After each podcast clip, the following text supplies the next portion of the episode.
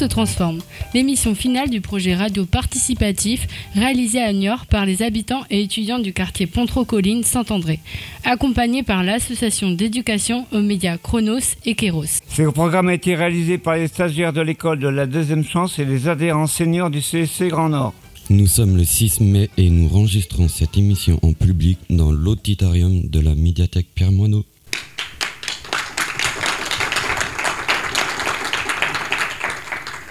Notre projet a commencé en octobre 2022 dans le quartier Pronto-Colline-Saint-André avec l'arrivée de l'association Chronos et Kéros.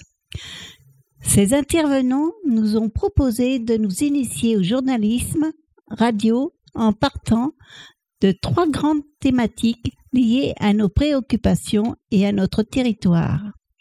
Travailler, habiter et rassembler. Vous pourrez d'ailleurs retrouver les trois émissions réalisées jusqu'ici sur les plateformes de podcast Spotify, Deezer, Apple, SoundCloud et sur les ondes de la radio locale D4B. On s'est retrouvés cette semaine pour construire cette dernière émission et pour conclure cette résidence. Nous avons identifié une quatrième thématique, mise en lumière par les six mois de terrain journalistique que nous avons menés à Niort, la transformation de notre ville et de la société. Cette résidence de radio a débuté avec nous, les stagiaires de l'école de la deuxième chance. Au mois d'octobre dernier, nous avons réalisé en une semaine une première émission sacrée au travail, intitulée Mode d'emploi. Un thème important pour nous car nous sommes tous en train de définir notre projet professionnel et intégrer le mode du travail.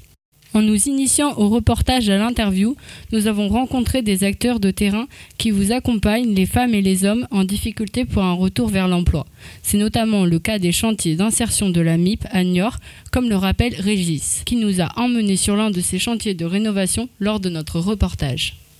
On est chantier d'insertion et donc on emploie du personnel qui est en insertion. Alors ça pourrait être, on va dire, quasiment n'importe qui. Des problématiques de santé, des problématiques euh, familiales, des problématiques de logement. À partir du moment où il y a eu un accident de parcours, des gens qui se sont éloignés de l'emploi depuis au moins un an. Notre but c'est vraiment à l'issue de leur parcours chez nous, au plus tard, euh, ils soient en emploi euh, à plein temps en entreprise. En poursuivant notre terrain, nous avons découvert d'autres acteurs niortais qui conseillent et transmettent leur savoir-faire de manière solidaire à l'image des ateliers MECA. Ici au sein d'Atelier MECA, vu que c'est un garage associatif, euh, c'est euh, très intéressant de pouvoir aider. On, travaille euh, dans le social et donc avec des personnes avec des petits moyens. Et la mécanique coûte souvent très cher. Donc on arrive à avoir quand même de bons tarifs, à leur faire des remises, une main-d'œuvre qui est euh, pas excessive par rapport à d'autres garages. Euh, et on va faire surtout du travail de, de conseil transformer le monde du travail. Ça commence aussi par dénoncer les injustices qui existent et trouver les moyens d'y mettre fin. Par exemple, la précarité de l'emploi des mères célibataires comme Adji.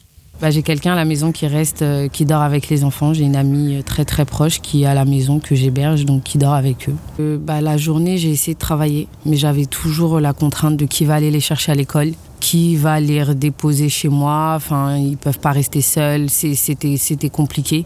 Donc du coup, oui, c'est pour ça que je me suis dit, je vais tenter le travail de nuit, voir ce que ça donne. C'est vrai que c'est fatigant, mais ça va. Pour l'instant, je gère mais aussi le racisme qui touche de nombreux travailleurs comme Massiami, aide à domicile auprès des personnes âgées. Il y a pas mal de personnes, même une formatrice, euh, elle aussi, elle est de même couleur que moi. Elle m'a dit qu'elle a été toujours rejetée par les gens. Et puis, on mentait sur elle en disant qu'elle elle, elle les maltraite. Elle m'a expliqué ça, elle m'a motivé, elle dit que c'était pas que moi, qui toujours, il y a les gens qui ne veulent pas voir les noirs c'est aussi mettre en lumière ceux qui s'engagent pour l'accès aux droits des personnes discriminées, comme Shane juriste au sein de l'association Infodroit Niort. Alors, euh, la discrimination, quand elle a lieu dans le cadre du travail, on, dit que la charge de la preuve est inversée. Euh, je m'explique. Quand on dit que la charge de la preuve est inversée, ça veut dire que si, par exemple, moi, euh, j'accuse une personne de m'avoir tapé dans la rue, normalement, c'est à moi de prouver que cette personne m'a tapé. Ok? Dans le cas de la discrimination dans le cadre du travail, en fait, c'est l'inverse. Quand je dis euh, que je suis victime de discrimination, c'est à l'employeur de prouver qu'il n'a pas été euh, coupable de discrimination, qu'il n'a pas commis de discrimination euh, à mon égard. Pour nous, les seniors du Centre socioculturel Grand Nord, l'initiation au journalisme a été un petit peu plus longue. Ça tombe bien, car nous avons plus de temps que les jeunes. Les ateliers radio ont débuté en octobre et se sont achevés fin janvier avec une émission publique, Les Nouvelles du Grand Nord, enregistrée au CSC et consacrée au thème Habiter dans le quartier Potreau, Colline Saint-André. Car notre quartier est dans une phase de transformation. Un grand projet de rénovation et d'aménagement est prévu place d'Enfer Rochereau et jusqu'au tour du Pontreau, comme le rappelait Madame Nieto, adjointe au maire, quand nous l'avons invitée sur notre plateau. Tout ça, ça va donner une belle place euh, qui sera agréable, qui permettra justement de se poser. Il y aura des bancs, il y aura des, lieux de rencontre justement pour que les habitants du quartier puissent euh, se retrouver entre eux. Et euh, ça va compléter en fait tout le travail qui va être fait sur la rue du Maréchal Leclerc qui va être refaite aussi en, cours d'année. Et puis tout le pied des tours du Pontreau qui va être aussi refaite. Et puis une végétalisation. Et l'idée c'est de de pouvoir amener les habitants plus facilement vers le centre-ville par euh, une une enfin une promenade plus agréable, des trottoirs plus larges, de permettre la circulation des vélos. Et puis et puis d'arborer pour que ce soit encore plus vert qu'avant. Habiter la ville et la transformer pour le mieux, c'est aussi créer de la mixité et inclure les personnes en difficulté. Autour du Pontreau, un dispositif de colloque solidaire a été mis en place, présenté par Béatrice Gomez. Et donc moi je travaille dans le quartier pour un dispositif qui s'appelle Famille Gouvernante. Donc c'est du logement euh, inclusif et c'est à destination d'un public euh, avec euh, des, on va dire, des troubles psychiques et qui n'auraient pas la possibilité d'habiter dans un logement seul et donc qui vivent en colocation. C'est aussi une façon de rompre euh, l'isolement, la solitude. Mais les transformations d'un quartier ne viennent pas des pouvoirs publics. Ils peuvent aussi être initiés par les habitants. C'est aussi euh, le rôle du Centre socioculturel Grand Nord d'accompagner les projets portés par les habitants, comme le souligne Elodie et Soisic, travaillant au CSC Grand Nord. Eh bien, le CSC, c'est un équipement de quartier ouvert à tous et à tout âge. C'est un lieu d'animation de la vie sociale. C'est aussi un lieu qui permet d'aider les initiatives citoyennes et d'accompagner les habitants dans la réalisation de leurs projets. On a pléthore d'activités comme euh, la cuisine, la mosaïque, le club de lecture, le soutien scolaire. Il y a des accueils euh, parents-enfants, de la belote, du scrab. Il y a même un atelier reliure, euh, voilà, et plein d'autres choses encore que, que j'oublie certainement. Se rassembler, c'était le thème de la troisième émission réalisée cet hiver par les adolescents de l'établissement médico-social Les Terrasses. Situés dans le quartier Pontreau-Colline-Saint-André, ils n'ont pas pu être avec nous cette semaine, mais on les salue et on vous propose de découvrir une partie de leur travail. Car ici à Niort, on se rassemble autour de causes à défendre pour transformer la société, comme le démontraient les militants du collectif Nous Toutes qui ont manifesté en novembre pour mettre fin aux violences sexistes et sexuelles. Victime, on te croit, agresseur, on te voit. Donc on demande que 0,1% du PIB soit attribué à la lutte contre les violences sexistes et sexuelles, ce qui fait 2 milliards d'euros par an. Qu'en France, en 2022, une femme est violée toutes les 7 minutes, que 6 femmes sur 10 ont déjà subi des violences au sein même de leur foyer, dans la rue ou au travail, et que pas moins de 1950 signalements sont effectués dans l'Hexagone par jour. Les jeunes des terrasses ont aussi rencontré d'autres personnages engagés comme Marie Barbancé qui rassemble les animaux blessés au sein de son refuge, l'Arche de Marie. Aimer les animaux, ça veut dire aussi les aimer dans l'assiette, les aimer au bout du fusil, les aimer euh, avec un, appareil photo. Moi, je les aime libres.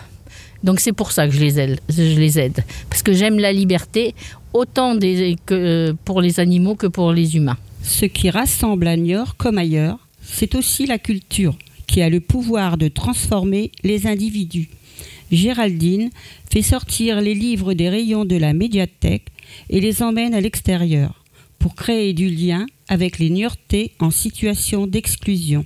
J'interviens sur euh, la maison d'arrêt où euh, je vais emmener des livres de la bibliothèque à des détenus. Je fais aussi des interventions avec une collègue sur euh, les camps de gens du voyage. Quand j'arrive, les enfants, ils ont le smile Parce que voilà, eux-mêmes le disent, on est content que tu viennes parce que personne vient jamais nous voir.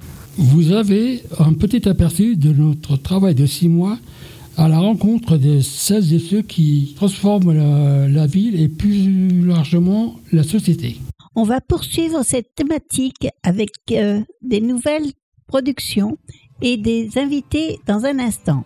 Restez avec nous, ce sera juste après une petite pause musicale.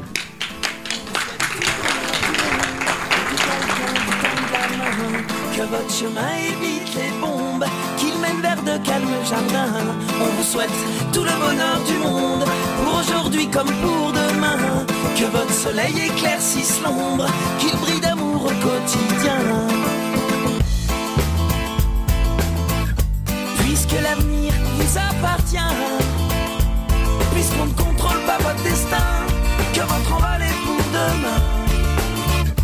Comme tout ce qu'on a à vous offrir ne saurait toujours vous suffire dans cette liberté à venir, puisqu'on ne sera pas toujours là. Comme on le fut au premier pas, on vous souhaite tout le bonheur du monde et que quelqu'un vous tende la main, que votre chemin évite les bombes, qu'il mène vers de calmes jardins. On vous souhaite tout le bonheur du monde, pour aujourd'hui comme pour soleil éclaircisse l'ombre, qu'il brille d'amour au quotidien. Toute une vie s'offre devant vous, tant de rêves à vivre jusqu'au bout, sûrement tant de joie au rendez-vous. Libre de faire vos propres choix, de choisir quelle sera votre voie et où celle-ci vous emmènera. J'espère juste que vous prendrez le temps de profiter de chaque instant. On vous souhaite tout le bonheur du monde et que quelqu'un vous tende la main. Que votre chemin évite les bombes, qu'il mène vers de calmes jardins. On vous souhaite tout le bonheur du monde pour aujourd'hui comme pour demain.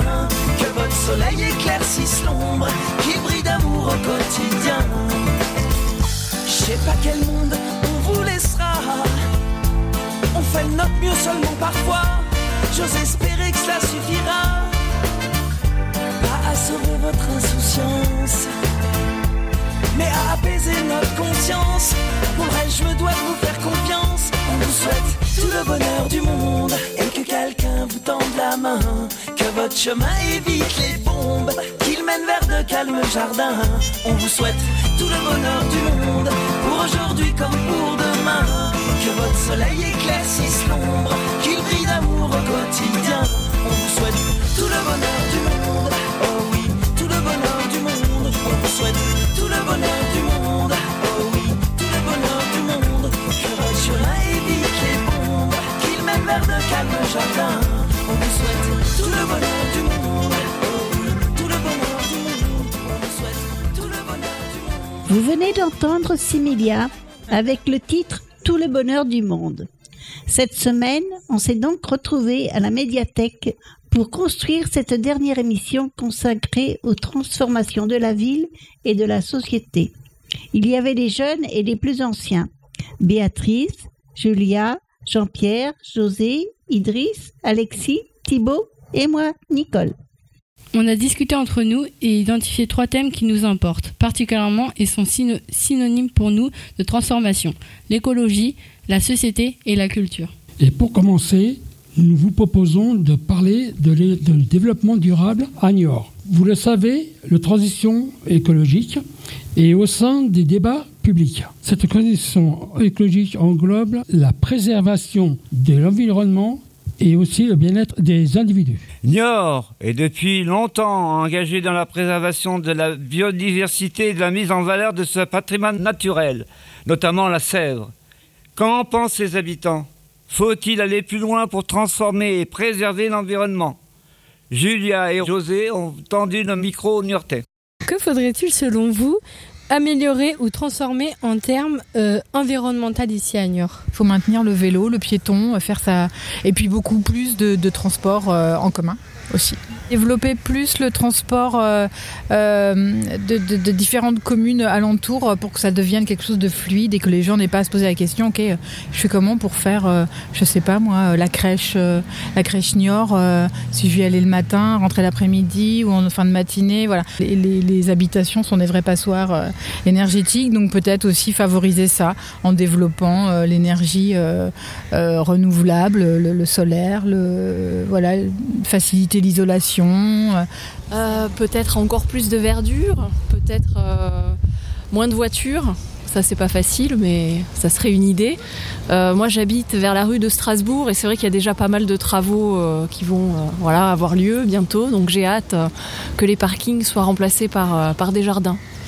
tout ce qui est euh, et puis hygiène et propreté parce que je vois que euh, là c'est pas très propre c'est pas très propre là je vois pas mal de papier partout donc euh, un petit peu plus de poubelles un peu plus bah, de propreté pour le centre-ville par exemple et ben poursuivre en, euh, en- planter davantage d'arbres, faire plus d'espace pour qu'on puisse euh, profiter de ces espaces, c'est-à-dire des bancs pour pouvoir s'asseoir, des espaces où on puisse se poser dans la verdure.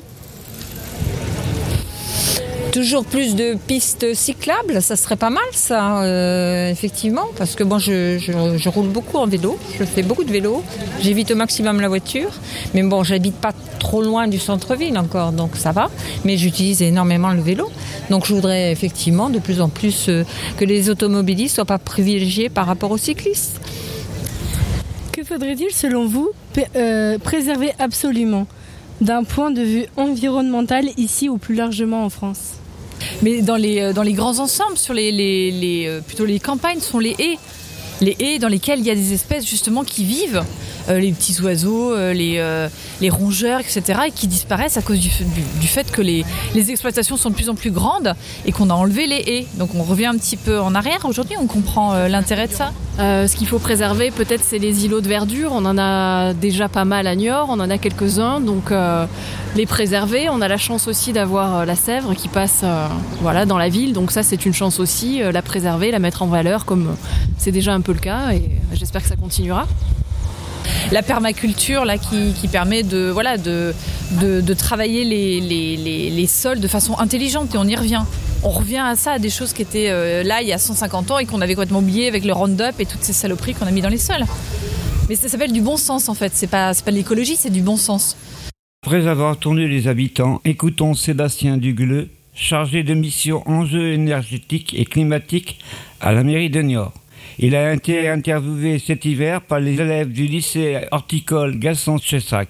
Il nous éclaire sur les solutions expérimentées par la ville pour faire face au changement climatique. Euh, une ville comme Niort, une ville de 60 000 habitants, euh, euh, agit de deux manières par rapport au changement climatique. Elle, d'abord, elle, travaille à l'atténuation, donc comment elle peut réduire ses émissions de gaz à effet de serre pour euh, réduire les effets du changement climatique liés à ces gaz à effet de serre, et puis aussi parce que c'est une réalité.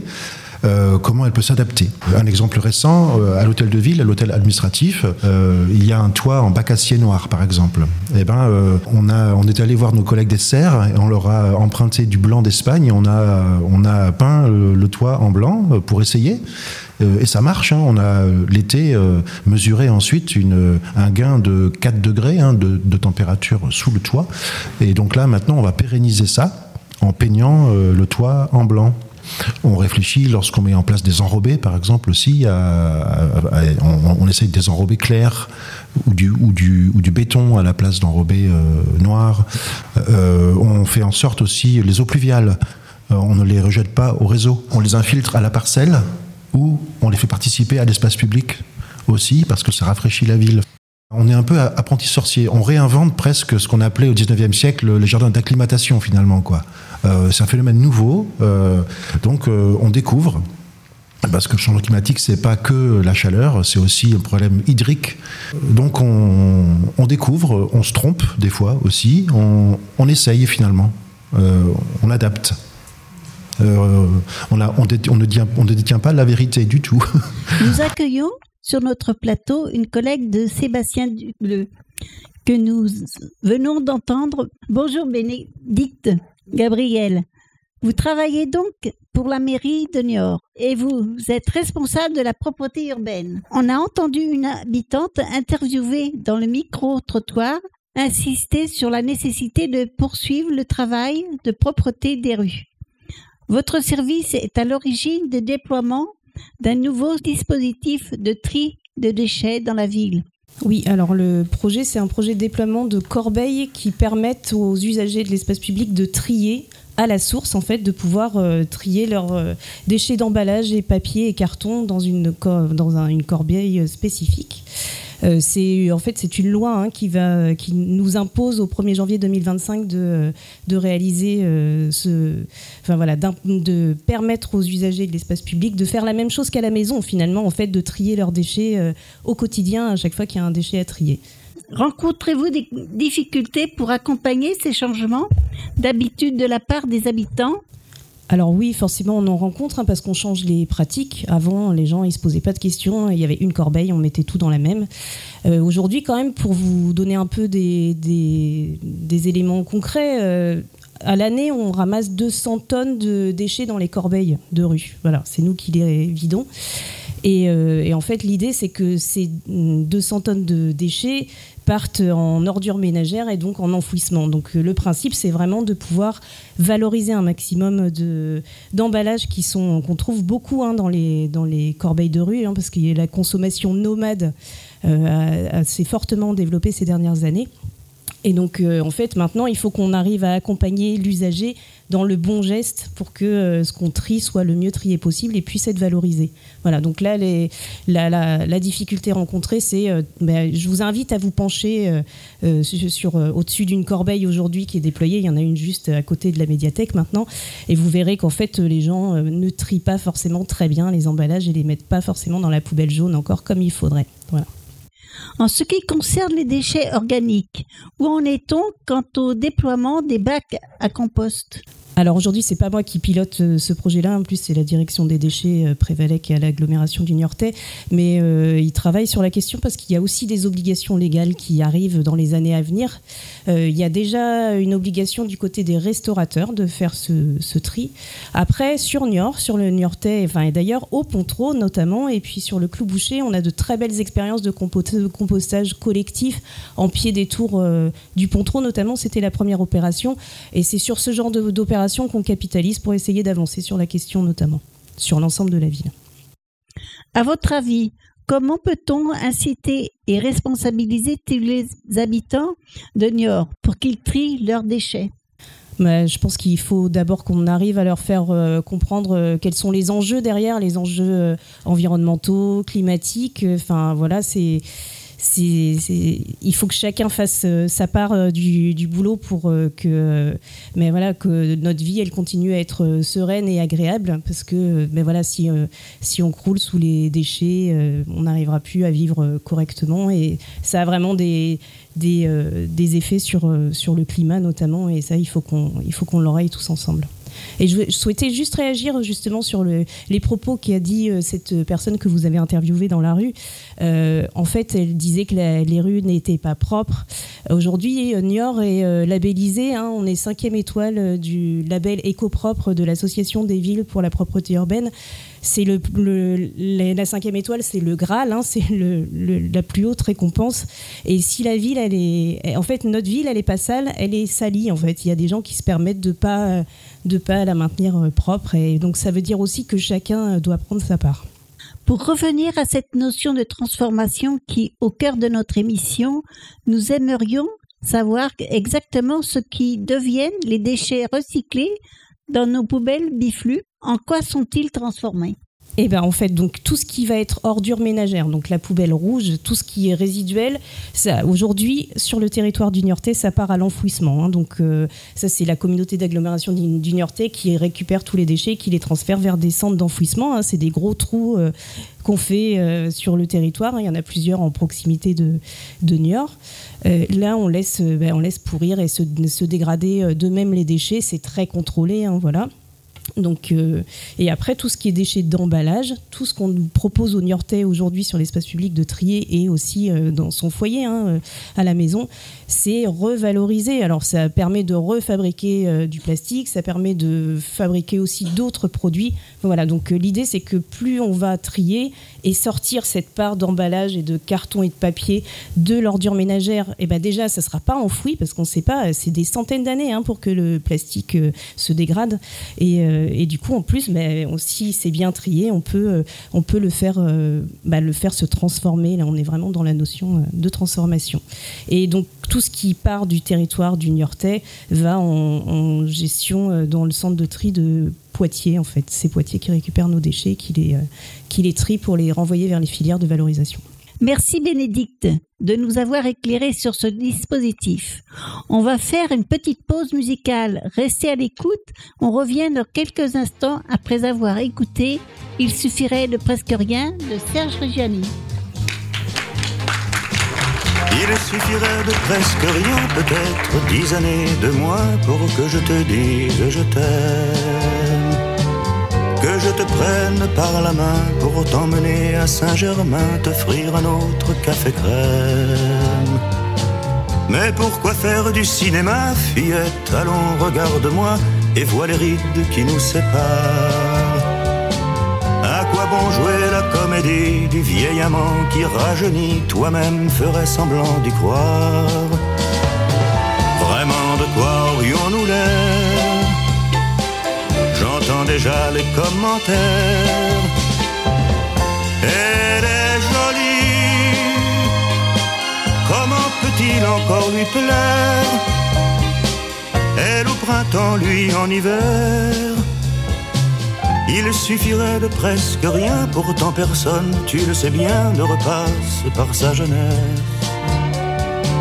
Ne sois pas stupide et comprends, si j'avais comme toi vingt ans, je te couvrirais de promesses. Allons bon, voilà ton sourire qui tourne à l'eau et qui chavire, je ne veux pas que tu sois triste. Imagine ta vie demain, tout à côté d'un clown en train de faire son dernier tour de piste. Vraiment de quoi aurais-tu l'air? J'entends déjà les commentaires. Elle est jolie, comment peut-il encore lui plaire? Elle au printemps, lui en hiver. C'est un autre que moi demain qui t'emmènera à Saint-Germain prendre le premier café crème. Il suffisait de presque rien, peut-être dix années de moins, pour que je te dise je t'aime.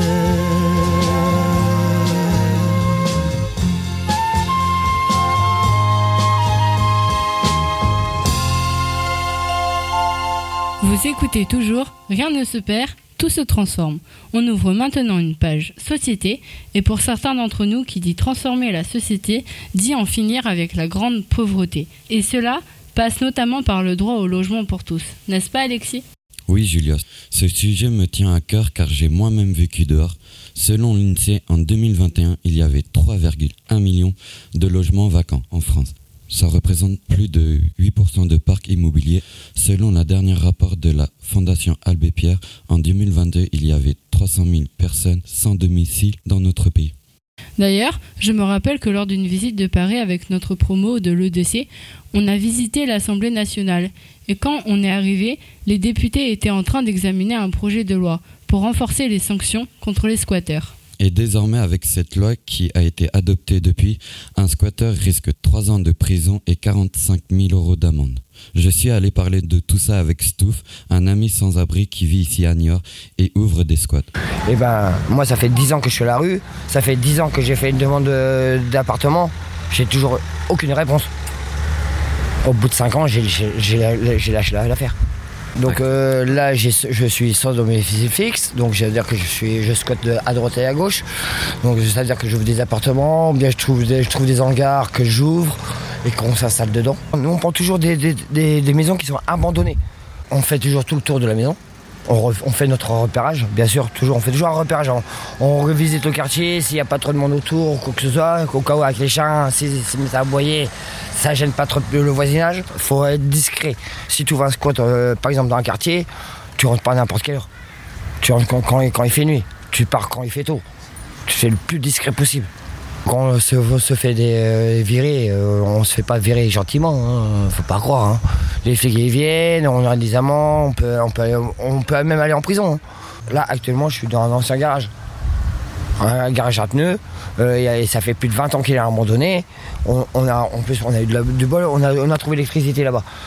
Franchement, c'est vraiment le stop. On n'a pas l'eau, mais au moins on a l'électricité. Donc ça, c'est le top. Parce que squat sans électricité ni eau, c'est galère. Dormir à la rue tout le temps, euh, 24 heures sur 24, tu dors pas. C'est pas possible. Tu peux pas tenir. Donc il faut qu'on ait au moins un endroit sécurisé, qu'on puisse poser nos affaires. Parce que quand on est à la rue, croyez-moi, on a un pactage, un gros pactage sur le dos. Donc mon sac à dos, euh, et moi je fais à peu près euh, 35-45 kilos. Tous les jours sur le dos, j'ai- une maison entière sur le dos. Donc c'est-à-dire que j'ai mes papiers, j'ai mes affaires, j'ai les affaires de- de mes loulous, donc couverture, tout, plus leur bouffe et compagnie. Donc croyez-moi, j'ai pas peur de porter 65, euh, 75 kilos sur le dos tous les jours. Donc il faut bien qu'on nous trouve un endroit pour qu'on puisse poser nos affaires en sécurité. Pouvoir dormir au- sec, parce que quand il flotte, croyez-moi, euh, sur la flotte, euh, c'est pas pratique. Au sec, euh, pouvoir manger, pouvoir euh, mettre nos affaires tranquilles, tout ça. Donc au moins, au moins voilà, au moins un truc sûr. Et au moins le soir, on est posé, on ferme notre squat tranquille. Et on, voilà, on est posé. En plein été, c'est beau, c'est tout beau, c'est tout rose.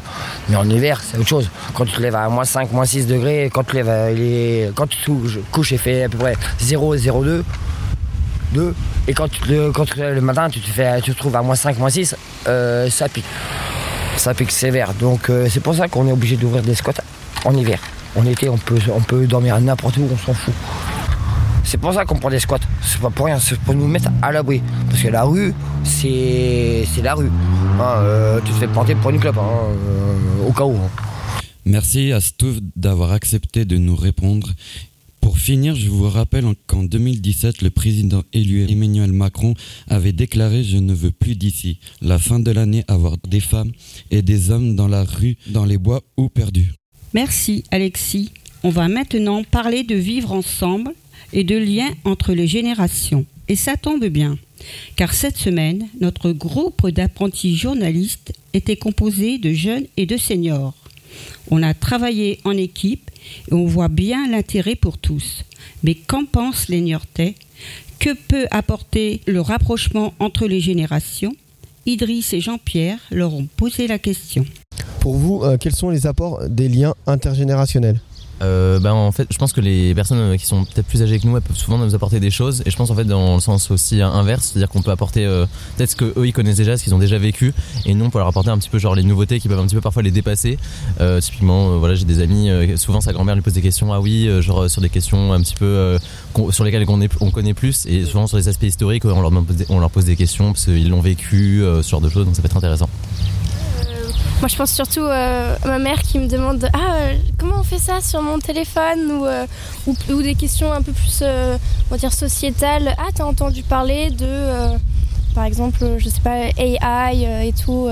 Je pense que nous, on a à apprendre des, jeunes, des nouvelles technologies, des choses comme ça, et nous, on peut leur apporter, je sais pas, comme dans des métiers, euh, des- du savoir-faire, euh, des anciennes méthodes de travail. euh. Quelles sont vos idées pour recréer des liens intergénérationnels? Peut-être arrêter d'entasser euh, les personnes euh, d'un certain âge dans un même lieu et, euh, et de recommencer à vivre avec. Parce que euh, on se donne bonne conscience, on paye cher pour leur donner une qualité de vie médiocre et, euh, et après euh, on les oublie. Euh, L'idée, ça pourrait être, euh, bah, pourquoi pas, euh, mélanger un peu plus euh, les anciens aux jeunes, peut-être dans les cadres des écoles, où justement ils peuvent euh, bah, rendre vachement service, je pense, euh, aussi bien aux parents qu'aux enfants. Et puis à l'inverse aussi, ça peut leur amener un petit peu de, de gaieté, euh, de richesse de vie, quoi. Donc ça peut être sympa aussi. Moi, je- j'avais pensé à des, de, des sorte d'a- d'atelier de conversation. On- on- ça peut aider en plus pour euh, l'isolement de certains, un peu comme l'association euh, euh, Petit Père de France, etc. Où on, réunit en fait les deux sur des sujets et juste il faut que tout le monde soit ouvert en fait et écoute et pas soit buté sur on dire son point de vue. Toujours respect, ouverture des- d'esprit, essayer de comprendre pourquoi l'autre pense comme ça. En fait, euh, tout le monde euh, n'a pas eu les mêmes expériences au cours de sa vie, donc euh, voilà, toujours dans la compréhension. Quels sont les lieux, occasions sur Niort favorables à créer des échanges humains? Et verriez-vous des nouveaux espaces pour discuter, se divertir collectivement Moi, je sais que j'aime bien parler. euh, souvent, c'est au, marché, dans, au hall euh, du Niort. J'aime bien parler euh, avec la commerçante et même avec les gens dans la queue. Ah, vous me recommandez quoi? Enfin, donc euh, c'est plutôt dans oui, ça, les lieux publics. Je trouve que le, marché, les courses, ou même le bus, c'est vrai, c'est des lieux propices. des fois, il suffit que la personne commence en fait la conversation et et comme c'est des, des lieux où tu attends déjà, t'es pas forcément pressé. Donc euh, je pense que les gens sont ouverts à la discussion en fait dans ce genre de lieu. Même des, même des endroits, euh, hier, euh, j'étais allé acheter, faire des achats euh, dans une, dans une animalerie et je sais que c'est, bah, j'étais dans un rayon où euh, au niveau des poissons, j'ai quelque chose que j'aime beaucoup. Et typiquement, je voyais une personne qui était un petit peu, et savait pas vraiment où, aller et bah, peut-être aussi parfois quand on a de l'expérience dans, dans un certain domaine et qu'on voit qu'une personne est intéressée par ce domaine-là, bah, juste le fait d'en discuter, savoir essayer de la guider un petit peu, bah, ça peut aussi permettre les échanges et je pense que c'est aussi ça aussi le rapport qu'on peut avoir avec l'ancienne génération, ils peuvent nous guider et nous aussi, donc c'est vrai- en fait c'est un échange qui peut être euh, vachement intéressant. Au sein de notre groupe radio, nous participons à notre échelle à recréer du lien intergénérationnel ici à Niort. Nous, les stagiaires de l'école de la deuxième chance, nous avons imaginé collectivement un escape game intergé dans le cadre du concours Entreprendre pour apprendre. On a conçu ce jeu d'énigmes qui a pour cadre les années 60, une période importante pour les anciens qui leur rappelle la jeunesse. On n'avait pas un gros budget, mais on a trouvé différents éléments de décor pour reproduire la loge de Sylvie Vartan, qui a disparu, et qu'il faut donc retrouver dans le cadre de ce jeu d'énigmes. Les anciens se prêtent au jeu et nous les guidons comme une agence de détectives privés. On vous propose de regarder la vidéo de notre mini-entreprise présentée au concours. Bonjour, nous allons vous présenter notre mini-entreprise Je Partage. Nous avons pour objectif principal de créer un lien intergénérationnel fort afin de rapprocher les générations. Pour cela, nous voulions partager une expérience riche et novatrice autour d'un moment ludique avec les personnes âgées. Notre mini-entreprise est porteuse de valeurs telles que le partage, la solidarité et l'entraide. Pour cela, nous avons développé une grande adaptabilité et fait preuve de persévérance, fort d'une équipe composée de différents talents. C'est dans cette perspective que nous avons développé un escape game nommé Horloge.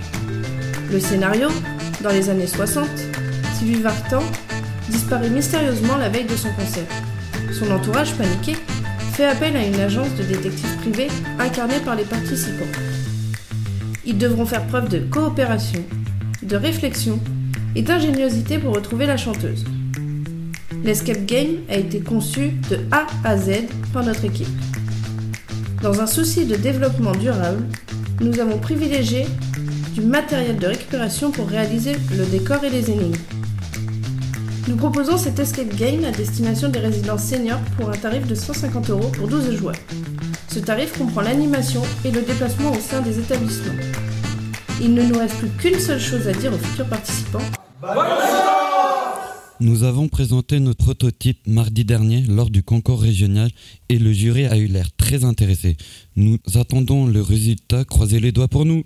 De notre côté, au CSC Grand Nord, nous avons beaucoup d'adhérents seniors, mais pas assez d'ados et de jeunes adultes. C'est pourquoi nous sommes en pleine réflexion pour donner envie à plus de jeunes de participer à la vie du centre et ses activités. Plusieurs pistes sont à l'étude. Créer des événements sportifs et collectifs, des temps de rencontres et d'animation en extérieur pour aller vers les jeunes, plutôt d'attendre qu'ils passent la porte du CC. Nous sommes aussi en train de créer plus de liens entre les huit autres centres socioculturels. En tout cas, si vous avez des idées, n'hésitez pas à venir nous rejoindre en tant qu'adhérent du CSC Grand Nord. L'adhésion à l'année est de 8 euros pour les adultes, 10 euros pour les familles et 5 euros pour les personnes en difficulté. On parlait justement des jeunes. On va maintenant aborder la question de la transformation par l'éducation. Un sujet préparé par Thibaut, qui n'a pas pu être présent aujourd'hui, mais que l'on salue. Nous pensons que l'éducation est un puissant outil de transformation, mais nous sommes nombreux au sein des écoles de la deuxième chance à avoir eu du mal à nous adapter au système éducatif traditionnel. Heureusement, il existe des structures d'accompagnement pour les jeunes en difficulté. Le 2C accueille les jeunes de 16 à 35 ans qui ont abandonné l'école et ont des difficultés dans leur parcours scolaire. Elle permet un accompagnement plus individualisé des jeunes dans leurs projets professionnels, mais aussi leur épanouissement personnel. Des ateliers sont régulièrement mis en place, comme la radio avec Chronos et Kéros, des interventions de professionnels, des sorties culturelles, mais aussi des expériences en entreprise. Et qui de mieux pour en parler que le coordinateur de l'E2C, Guy Dinet. Bonjour et merci d'être avec nous. Qu'est-ce qui vous a donné envie de rejoindre les écoles de la deuxième chance? Ah, tout d'abord, bonjour et merci de votre invitation. Alors, qu'est-ce qui m'a donné euh, envie de rejoindre l'école de la deuxième chance? Eh bien, en fait, quelque part, c'est un parcours de vie parce que euh, lorsque j'étais gamin, eh bien, euh, je le dis humblement, j'étais un cancre, voire un super cancre. Et donc, euh, et il n'y avait pas d'école deuxième chance. Et heureusement, euh, quand je suis arrivé en lycée professionnel pour préparer un CAP, eh bien, je suis tombé sur des professeurs qui m'ont fait confiance à un moment donné, qui m'ont valorisé et euh, qui m'ont fait euh, grandir quelque part. Et puis après, euh, il y a eu également beaucoup, beaucoup de travail pour aller au BP, au BTS, etc., les licences. Et tout ça emmagasiné, j'ai eu envie de le, restituer vers nos jeunes, parce que vous avez tous quelque part du, talent, malgré toutes les difficultés que vous avez traversées, vous le savez, je vous le dis assez souvent. Et donc, euh, on doit vous faire grandir et dans le respect, dans votre écoute, mais aussi en vous mettant euh, face à vos responsabilités, en étant bienveillant avec vous. Voilà pourquoi j'ai rejoint l'école de la deuxième chance. Vous l'avez compris, on parle de transformation dans cette émission. Quel type de transformation avez-vous observé chez les jeunes passés par l'E2C depuis que vous êtes coordinateur? Alors, tout d'abord, euh, depuis que je suis arrivé, donc maintenant ça fait 7 ans, au départ, on n'accueillait que des jeunes de 18 à 35 ans, et donc on a élargi un petit peu, puisque maintenant nous accueillons des jeunes de 16 à 35 ans, donc un public un petit peu différent. Ensuite, euh, le public est moins homogène, plus fragile. Pourquoi? Parce que nous accueillons des, jeunes pour euh, presque la moitié qui viennent euh, de pays hors Europe, donc avec euh, des coutumes, des langages euh, autres que ceux que l'on connaît, avec des difficultés également. Et puis euh, aussi des jeunes en plus grande difficulté, parfois, plus grande fragilité. Et donc ça nous oblige continuellement et quotidiennement à réviser notre pédagogie, à réviser notre écoute, à être encore plus présent. Et à, à ce titre, ben, je voudrais aussi remercier chaleureusement toute euh, l'équipe des formateurs qui sont là, qui œuvrent à chaque, euh, chaque jour pour vous. Pensez-vous qu'une transformation du système éducatif traditionnel est nécessaire aujourd'hui? Si oui, laquelle? Alors, vaste sujet. Euh, Je ne suis pas sûr d'être le principal expert dans le domaine. Cependant, ce que je peux euh, observer à travers mes entretiens avec euh, les jeunes de l'école de deuxième chance, c'est que je souhaite qu'il y ait plus d'écoute au niveau des inspirations, mais aussi au niveau de l'orientation. C'est-à-dire que l'orientation professionnelle, souvent, nos jeunes ne savent pas toujours euh, vers euh, quel métier se, porter et il manque d'informations à ce sujet. Et j'aimerais justement que l'éducation nationale, à partir de la quatrième, commence de plus en plus à faire visiter euh, des entreprises, comme on le fait également à la deuxième chance, à l'école de deuxième chance, mais aussi discute des inspirations, valorise le jeune sur ce sujet. Merci Guy d'avoir répondu à nos questions. Je me tourne vers notre second invité d'éducation, Grégoire Ergibaud. Bonjour. Vous êtes professeur d'éducation socioculturelle au lycée Horticole de Niort. En quoi consiste votre matière, votre enseignement auprès des jeunes? Alors l'éducation socio-culturelle, ça n'existe que dans l'enseignement agricole, ça ne dépend pas de l'éducation nationale, et euh, c'est une matière qui mêle les arts, la culture, mais aussi l'éducation aux médias, l'ouverture d'esprit principalement. Si je devais le résumer, c'est surtout ça, c'est l'acquisition d'un esprit critique au travers différentes approches artistiques, culturelles, médiatiques. Euh, comment en êtes-vous arrivé là? Qu'est-ce qui vous a donné envie de devenir prof d'éducation socioculturelle? Alors mon parcours avant d'être enseignant, c'était euh, d'être... euh, je travaillais dans la culture, dans une salle de, concert, à la médiation et à l'action culturelle. Et à force de rencontrer des enseignants d'éducation socioculturelle, j'ai compris que c'était pas juste une option, parce que vraiment, au début, c'était tellement original par rapport à ce que je connaissais dans l'éducation nationale quand moi-même j'avais été élève, que je pensais réellement que c'était une option. Et en fait, non, c'est une matière à part entière dans, dans l'éducation, dans, dans l'enseignement agricole. Et en fait, en changeant juste quelques mots de ce que je faisais au quotidien dans l'association euh, de concert, et ben, ça correspondait à ce qui était enseigné dans, ce, dans cette matière. Et voilà, donc du coup j'ai passé le concours et euh, je l'ai obtenu. C'est aussi très intéressant d'arriver à l'enseignement après déjà un parcours professionnel dans la culture parce que euh, on n'est pas juste sorti de l'école et ça permet de réinvestir tout cet acquis professionnel dans l'enseignement.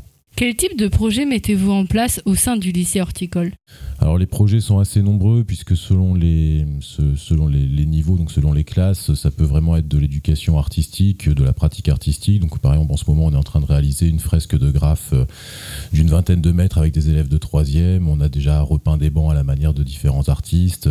On a réalisé des courts métrages en début d'année, des expos photos, euh, etc. Et un projet qui revient déjà depuis plusieurs années, c'est évidemment celui avec Chronos et Kéros, dont- dans le cadre de l'éducation aux médias. Et cette année, on a pu faire bénéficier aux trois classes de seconde, donc euh, un peu plus d'une cinquantaine d'élèves, de ce projet pour mener une vingtaine d'émissions différentes, euh, enfin une vingtaine de, de reportages différents, là où avant on était plutôt sur une émission dans les conditions du direct, comme celle qu'on est en train de faire en ce moment. Qu'apporte cette ouverture culturelle à vos élèves selon vous? Difficile de le savoir immédiatement. Je pense que je travaille pas tellement dans l'immédiat parce que dans un lycée professionnel, ce que les élèves viennent souvent chercher, c'est d'abord des techniques et des pratiques qui vont pouvoir être réinvesties immédiatement dans, dans leur carrière. Euh, c'est en ça que je disais que moi je travaille davantage sur l'acquisition d'un esprit critique, une ouverture d'esprit, une connaissance du territoire, des acteurs du territoire, dans cette idée que euh, tous ces jeunes sont de futurs citoyens qui doivent être conscients de leur environnement, selon moi, de manière à s'y investir euh, de manière consciente et, active. Donc euh, c'est pour moi quelque chose qui se fait sur du long terme. Après, les acquis forcément se font aussi autour, au, travers de la découverte des acteurs qu'ils vont rencontrer dans le cadre, en tout cas dans l'éducation aux médias, dans le cadre d'interviews ou de, ou de chroniques ou de choses comme ça. Donc voilà, pour moi, c'est vraiment de l'ouvrir au petit monde qu'ils connaissent. Je dis pas petit de manière péjorative, mais petit monde parce qu'ils n'ont pas encore euh, voyagé dans le monde, et enfin dans le monde, dans leur monde, même euh, dans leur territoire proche, et que ça leur permet de voir que plein de choses existent autour d'eux. Merci Grégoire d'avoir accepté notre invitation. On était dans l'éducation socioculturelle avec vous et on va rester dans la culture après la pause musicale avec notre dernier invité.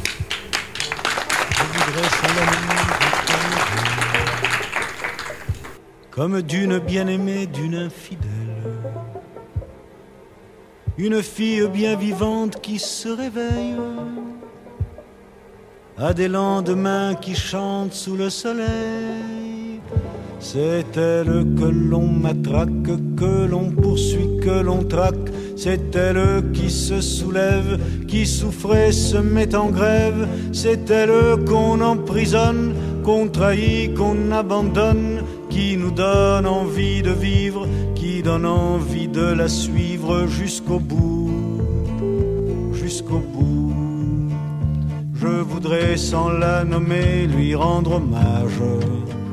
Jolie fleur du mois de mai ou fruit sauvage. Une plante bien plantée sur ses deux jambes et qui traîne en liberté où bon lui semble. C'est elle que l'on matraque, que l'on poursuit, que l'on traque. C'est elle qui se soulève, qui souffrait, se met en grève. C'est elle qu'on emprisonne, qu'on trahit, qu'on abandonne, qui nous donne envie de vivre, qui donne envie de la suivre jusqu'au bout, Je voudrais sans la nommer vous parler d'elle bien aimée ou mal aimée, elle est fidèle. Et si vous voulez que je vous la présente, on l'appelle révolution permanente. C'est elle que l'on matraque, C'est elle qui se soulève, qui souffrait se met en grève. C'est elle qu'on emprisonne, qu'on trahit, qu'on abandonne, qui nous donne envie de vivre, qui donne envie de la suivre jusqu'au bout, jusqu'au bout.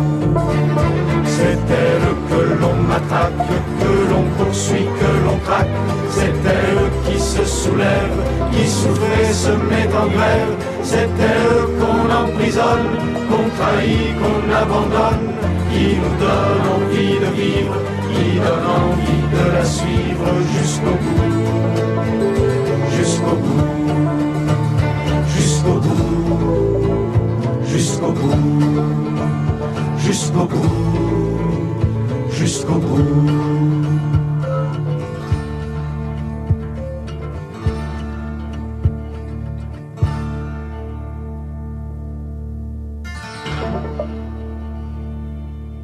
Cette dernière partie de notre émission, on s'intéresse au pouvoir de la culture comme outil de transformation de la société.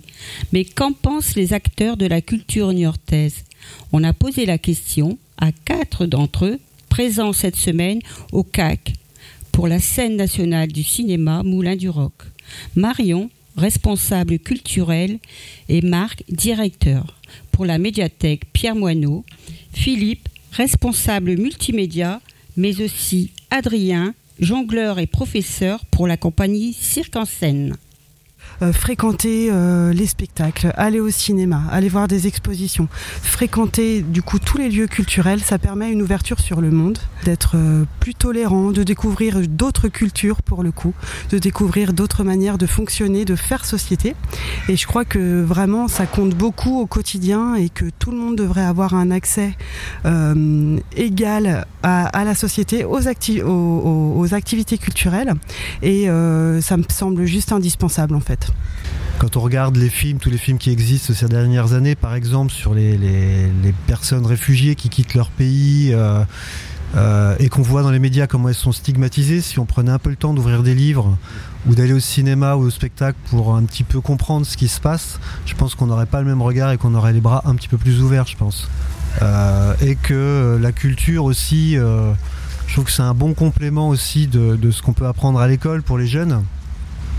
Euh, et qu'il y a beaucoup de choses qui iraient bien mieux, ne serait-ce que par rapport à l'environnement, euh, euh, des, plein de sujets de société, sur l'homosexualité, sur l'accueil des, personnes, arrêter de regarder les personnes de travers parce qu'elles sont différentes. Je pense que la culture, en ça, peut changer la société, ouais.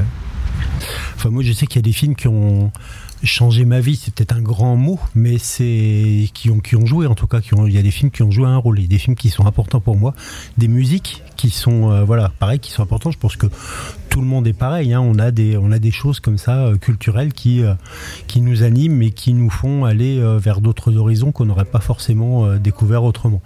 Donc et il y a le, le, jeu vidéo aussi qui est une autre de mes passions. Et moi, le jeu vidéo m'a ouvert à à, d'autres choses, à, des gens aussi. Par exemple, le jeu vidéo en ligne, ça, bah, ça transforme parce que ça fait découvrir d'autres personnes. Même si c'est virtuel, ça, voilà, on s'ouvre à d'autres communautés et à d'autres personnes. Euh, donc euh, moi je donne des cours de cirque, donc c'est beaucoup de partage avec les enfants, avec les adultes, avec tous les publics. Ça c'est chouette. Ça montre qu'on peut faire des choses euh, dont on se sentait, on ne se pensait pas capable de faire. Ça ouvre des horizons, ça ouvre l'imagination quand on va voir un spectacle aussi, ça montre qu'il y a plein de choses qui sont possibles et que qu'on peut créer avec pas grand chose et que tout le monde est capable de créer. Et c'est du rêve, la culture. C'est du rêve, de l'imaginaire et le champ des possibles qui s'ouvre à nous. Quoi. Et nous recevons sur notre plateau un autre acteur de la culture à Niort. Bonjour, monsieur Hugues Roche, et bienvenue sur notre émission. Vous faites partie des compagnies Racontez-nous son histoire. Alors les Matapest, euh, c'est une compagnie de clowns qui s'est créée en 1978 sous le statut amateur à la Maison pour tous du Clou Boucher. Nous étions groupe de théâtre et, un jour on a vu un spectacle de clowns qui nous a vraiment très très plu. Et on avait l'habitude de, faire des soirées cabaret où on s'amusait, on faisait les idiots, mais on faisait du théâtre aussi, euh, voilà. Et puis euh, donc du coup on a commencé à travailler sur le clown. On a euh, évidemment on a fait des stages, on a fait venir des professionnels, etc. Et en 1981 nous sommes passés professionnels. Euh, donc voilà avec des petits moyens, mais peu à peu on, a créé une compagnie professionnelle qui est maintenant reconnue. On a beaucoup travaillé à l'étranger, on a fait une- 60 pays, on a travaillé, et on a créé un festival international qui est le plus gros festival qui existe, qui s'appelle le Très Grand Conseil Mondial des Clowns, avec, euh, euh, où on réunit euh, des, des- des clowns du monde entier, de styles différents, pour montrer toute la variété des univers de clowns, sachant que le clown, ça n'est pas que le nez rouge, et c'est avant tout l'être humain qui rit de lui-même devant les autres et avec les autres. C'est cela, en fait, le clown. Ses fragilités, ses contradictions. euh, il veut être fort, il se sent faible. Il se croit faible, il peut être fort. Euh, voilà, c'est toute la, toute la vie qu'il y a, en fait, en chacun de nous, entre le haut, le bas, euh, le côté, etc. C'est- C'est la vie, quoi. La vie avec un sourire qu'on partage avec les autres. Pourquoi avez-vous choisi de devenir clown? Alors, euh, moi, à un niveau personnel, j'étais quelqu'un de plutôt très introverti, euh, complexé. euh, voilà, j'ai, enfin bon, une histoire familiale un peu compliquée, on va dire. Et puis, voilà, il y en avait un qui nous faisait rire dans la fratrie, c'était mon frère, qui était réellement clown. Il nous faisait rire en se rendant ridicule, mais ça, je l'ai compris bien après. Euh, après, j'ai eu un prof aussi, euh, parce qu'on m'a imposé d'aller chez les curés. Il y avait un curé qui était drôle, voilà, qui nous a donné des cours et qui, et qui se moquait de lui-même. Mais moi, de voir un adulte qui se moquait de lui-même, pour moi, c'était magnifique, quoi. Enfant, d'un coup, il y a une, une fraternité, quelque chose d'humain qui se passe qui est, qui est super, quoi. Et puis donc, euh, voilà, jusqu'au jour où j'ai décidé, j'ai fait des études de droit. Contraint et forcé par mon père qui voulait que je prenne sa succession. Et puis quand j'ai eu la maîtrise de droit au bout de six ans, après avoir redoublé, arrêté, ça me plaisait pas, mais bon, voilà, etc. Euh, du coup, j'avais envie de faire du théâtre. Enfin, j'étais déjà très féru de cinéma. hein, J'allais beaucoup au cinéma. Et puis, euh, il y a une copine de, New York qui m'a dit bah, Viens donc, viens donc, Clou Boucher. On a un groupe de théâtre sympa. Et là, j'ai bah, j'ai débarqué. Et là, vraiment, la passion m'a pris. Mais vraiment, la passion. J'étais animateur socioculturel pendant trois ans. J'étais même le directeur de la Maison pour tous du Clou Boucher, de Saint-Florent et des Sablières à un moment. Euh, donc, je connais bien tout ça. Et ça, ça m'a beaucoup plu aussi. Ce, travail de terrain avec les familles, avec les enfants, les adolescents, même si des fois c'était vraiment très compliqué. Et en même temps, bah voilà quoi. euh, en 80, quand on est passé professionnel, et voilà après. euh, mais bon, c'est avant tout euh, ressentir du plaisir, rire de moi. Ça, c'était très étonnant de pouvoir rire de moi, je ne croyais pas, et le partager avec les autres, et puis euh, ressentir du plaisir et en donner. quoi. C'est un super métier. Quel lien entretenez-vous euh, avec votre public lors de vos spectacles? Bah, c'est un lien de complicité, le clown. Enfin, nous, on travaille le clown avec, euh, ce qui n'est pas le cas vraiment de tous les clowns, mais nous, en, le, clown, tout ce qu'il ressent, il le donne au public par un regard. Il- c'est un personnage totalement transparent. Le public est toujours à l'intérieur du clown, il sait ce qu'il ressent. hein. C'est clair, le, c'est simple et clair ce qu'il, ce qu'il ressent, ce qu'il a envie. euh, et donc, euh, il y a tout le temps un travail de regard avec le public, comme un complice. En fait, euh, si je suis avec un partenaire, j'ai un troisième partenaire qui est le public. Tout ce qui m'arrive, tout ce que je ressens, je regarde le public en disant Regardez, euh, ça va pas, je suis en colère, euh, etc. Donc, le public, a- il y a, il y a une complicité, euh, dans le meilleur des cas, une complicité totale avec le public. Pour vous, quel est le rôle de la culture dans la société? Alors la culture, bon, il faut bien s'entendre sur le mot culture, parce que culture, c'est normalement, c'est lorsqu'on fait de l'humanité ensemble. hein. Il y a la culture, il y a plein de choses qui font partie de la culture, la, et l'éducation, et le sport, et la santé, etc., et même la politique, etc.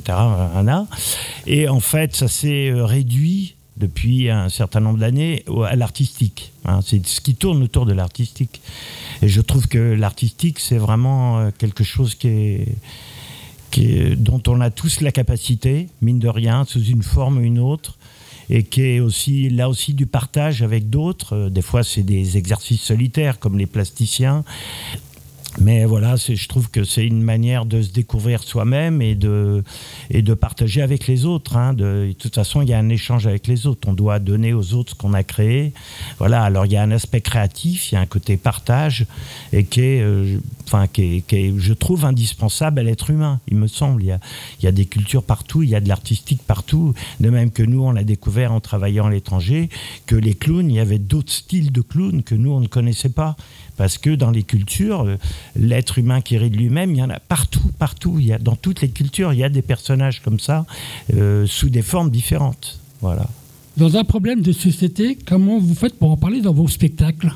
Un problème de société, ben on, ben on se met dans une situation où tout le monde va se reconnaître, enfin où certains vont se reconnaître. Clown, alors souvent en clown on est deux. hein. Enfin il y a, y a deux rôles. Il y a ce qu'on appelle le clown blanc au cirque qui est pas très marrant, mais normalement il est très marrant. Il est, il est aussi drôle que, que l'Auguste. L'Auguste c'est celui qui est, c'est qui a le nez rouge, euh, voilà, qui est, qui est plus euh, basé sur euh, le ventre, le sexe, les, les, les émotions directes. Il est plus simple, voilà, il est, il n'est pas intellectuel, alors que l'autre veut s'élever, veut, euh, il, il veut être poli, il veut être élégant, il veut être reconnu par tout le monde, etc. L'Auguste, lui, pas vraiment. Quoi. Il est plus dans la jouissance immédiate. Et en fait, si on analyse bien, c'est les deux côtés de chaque être humain. Hein. Celui qui, qui, est le corps, le- les besoins immédiats, euh, euh, les, choses simples, etc. Et l'autre partie de nous qui a envie de s'élever, qui a envie d'être immortel, d'être beau, d'être fort, etc. Et donc ça, euh, en fait, déjà on parle de la société quand on parle de ça. On parle de la société avec les gens qui veulent être absolument toujours forts, avoir le pouvoir, euh, que ce soit celui de l'argent ou l'aspect physique, etc. Et l'autre côté de, l'humain qui est plus fragile. Et euh, on parle de ça. Sachant que dans l'idéal, le clown blanc, celui qui a l'autorité, il est lui aussi fragile. Et il est tout le temps mis en fragilité à cause de, de l'autre, l'Auguste. hein. Donc voilà, de là on parle. Alors après, on a, on a fait des spectacles sur différents thèmes euh, qui peuvent être effectivement des thèmes sociaux. Euh, voilà, bon, ça me revient pas à l'esprit, mais voilà, on a, on a fait des, des- spectacles sur plein de thèmes, euh, sur la mort, sur les, euh, sur quoi on a fait, je sais pas moi, on a fait un, spectacle sur la divine comédie de Dante avec l'enfer, le purgatoire, le paradis. On a, on a fait, bon, je sais pas, on a fait plein de spectacles de styles différents, mais à chaque fois on parle de la société de toute manière parce que c'est, on vit dans une société qui euh, qui est dure, quoi, qui est vraiment, qui tolère pas la fragilité, qui, qui, euh, qui est dur avec les faibles, qui est dur avec euh, ceux qui n'ont pas d'argent et qui, euh, avec un, Bernard euh, Arnault, c'est ça, qui gagne combien Qui a 200 milliards? Est-ce qu'il a besoin de 200 milliards pour vivre, ce type? Pour lui et sa famille Mais c'est de la folie, c'est de la débilité complète, quoi. hein. c'est inacceptable. Et le, clown, lui, à côté, il- moi, j'aurais envie de faire un spectacle là-dessus. C'est quand même quelque chose d'incroyable qu'on puisse accepter ça dans une société. Voilà. Dans vos spectacles, est-ce que vous montrez la réalité comme elle est ou bien vous l'exagérez? Ah bah, on- les deux. En fait, on la montre telle qu'elle est, mais on l'exagère pour bien que ce soit euh, visible et risible. hein. On, amplifie les choses pour que euh, voilà, ça, soit vraiment euh, tellement évident. euh, Il faut que ce soit transparent et fort. Et, c'est le travail du clown en tout cas. On peut être subtil à des moments, mais de- c'est tout le temps, de toute manière, visible et clair et simple. Selon vous, est-ce la culture qui transforme la société ou bien les changements de la société qui influencent la culture? Oh bah, c'est une partie de ping-pong, hein, je crois qu'il y a les deux. euh, Il y a les artistes qui disent qu'ils vont changer la société. euh, bon, c'est faut rester humble. hein. On a fort à faire quand même. hein. Et euh, les, les artistes, ils, peuvent changer la société que s'ils se mélangent aux autres. euh, voilà. Mais ils ont leur rôle. Et les clowns, ils ont leur rôle dans la société. C'est pour ça qu'on les trouve dans toutes les civilisations. De rire de soi-même. Et bon, par exemple, je pensais au Corée-Douga au Mali. Quand, quand le groupe ne va pas bien, il fait appel au Corée-Douga.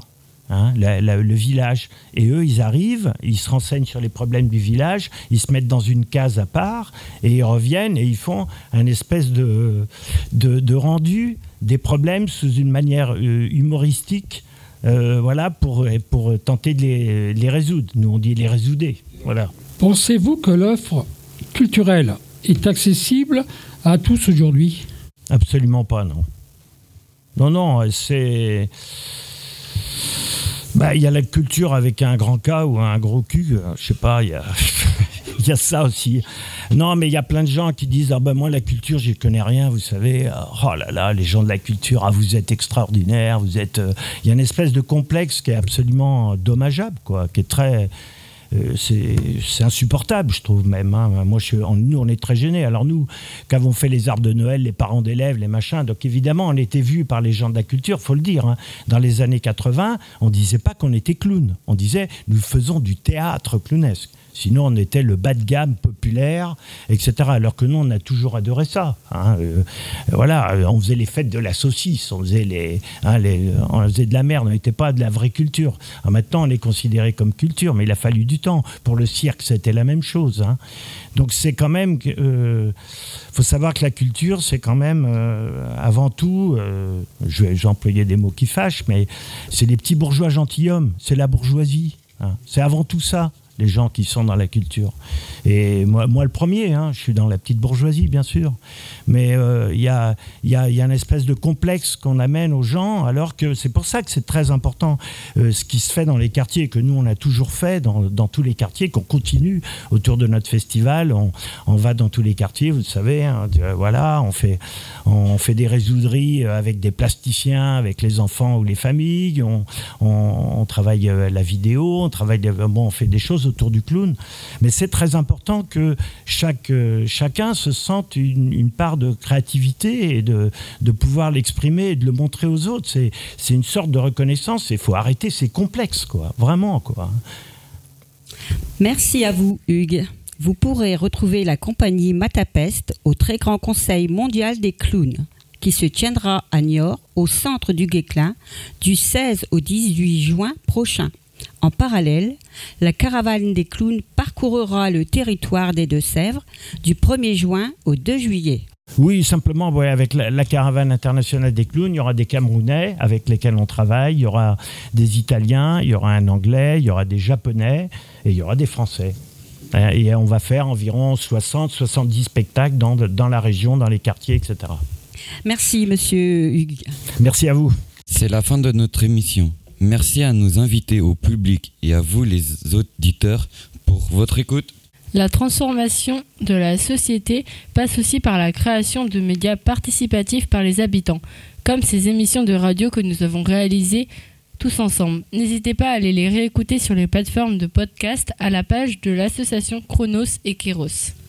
Merci à notre médiathèque Pierre Moineau pour son accueil et à tous les intervenants qui ont bien voulu répondre à nos questions. Ce projet d'éducation aux médias et à l'information a été réalisé grâce au soutien du service cohésion des territoires de la préfecture des Deux-Sèvres, de la communauté agglomération de Niortais et le service de jeunesse de la mairie de Niort. À bientôt pour des aventures radio et prenez soin de vous.